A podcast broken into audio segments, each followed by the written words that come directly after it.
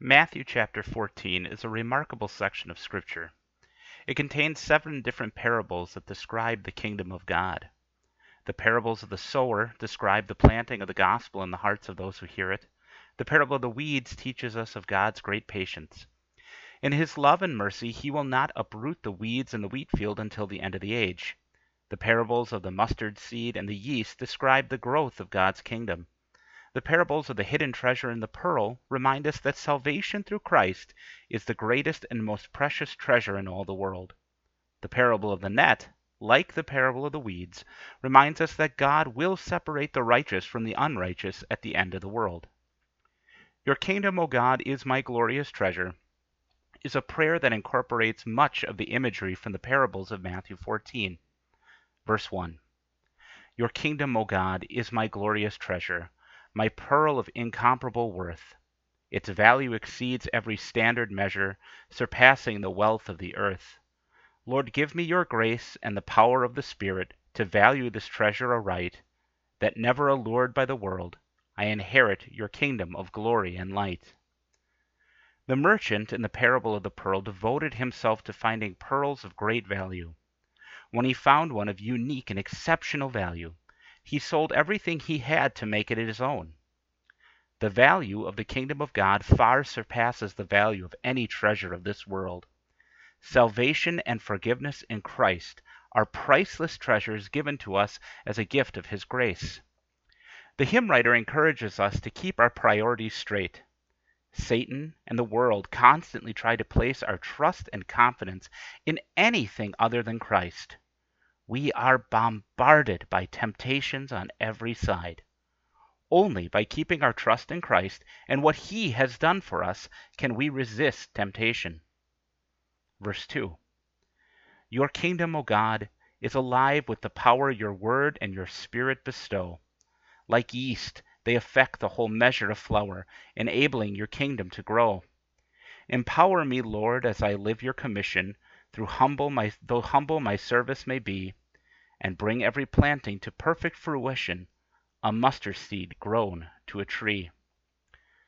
The parable of the yeast reminds us of the power of God's Word. Consider the power of the gospel. Just a few sentences that describe the perfect life of Christ that was offered as a sacrifice to pay for the sins of the whole world and his resurrection from the dead are enough to create faith in the hearts where that seed is sown. This is an amazing miracle that is accomplished only through the power of God, and how that message spreads and grows. Only by the power and grace of God does the seed planted in a heart take root and grow.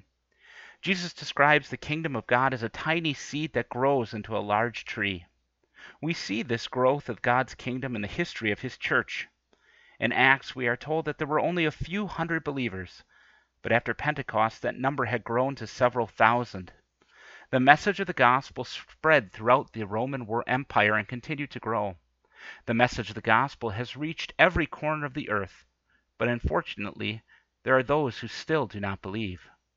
As followers of Christ, it is our joy and our duty to continue sowing the seed of the gospel to the ends of the earth.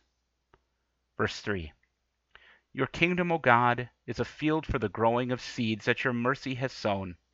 But still in our midst is the enemy sowing the weeds that imperil your own.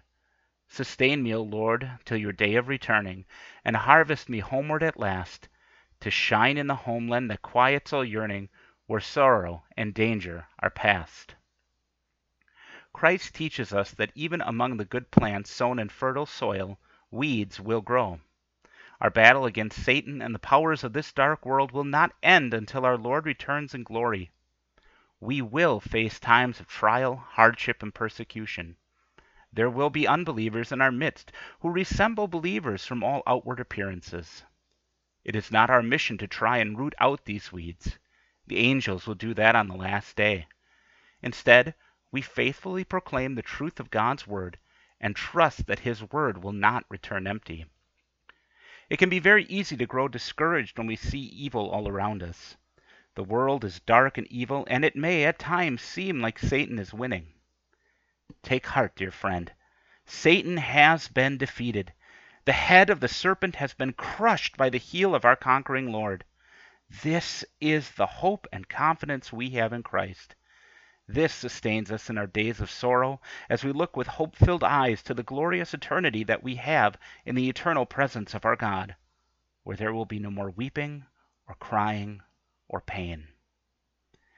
Your kingdom, O God, is my glorious treasure, is a beautiful summary of the truths Jesus taught in his parables. These words of comfort and encouragement assure us of the indomitable power of God's eternal word. Praise be to our God as his word spreads throughout the world and is sown in the hearts of his people. Help and strengthen us, Lord, as we continue sowing the message of your gospel to the ends of the earth.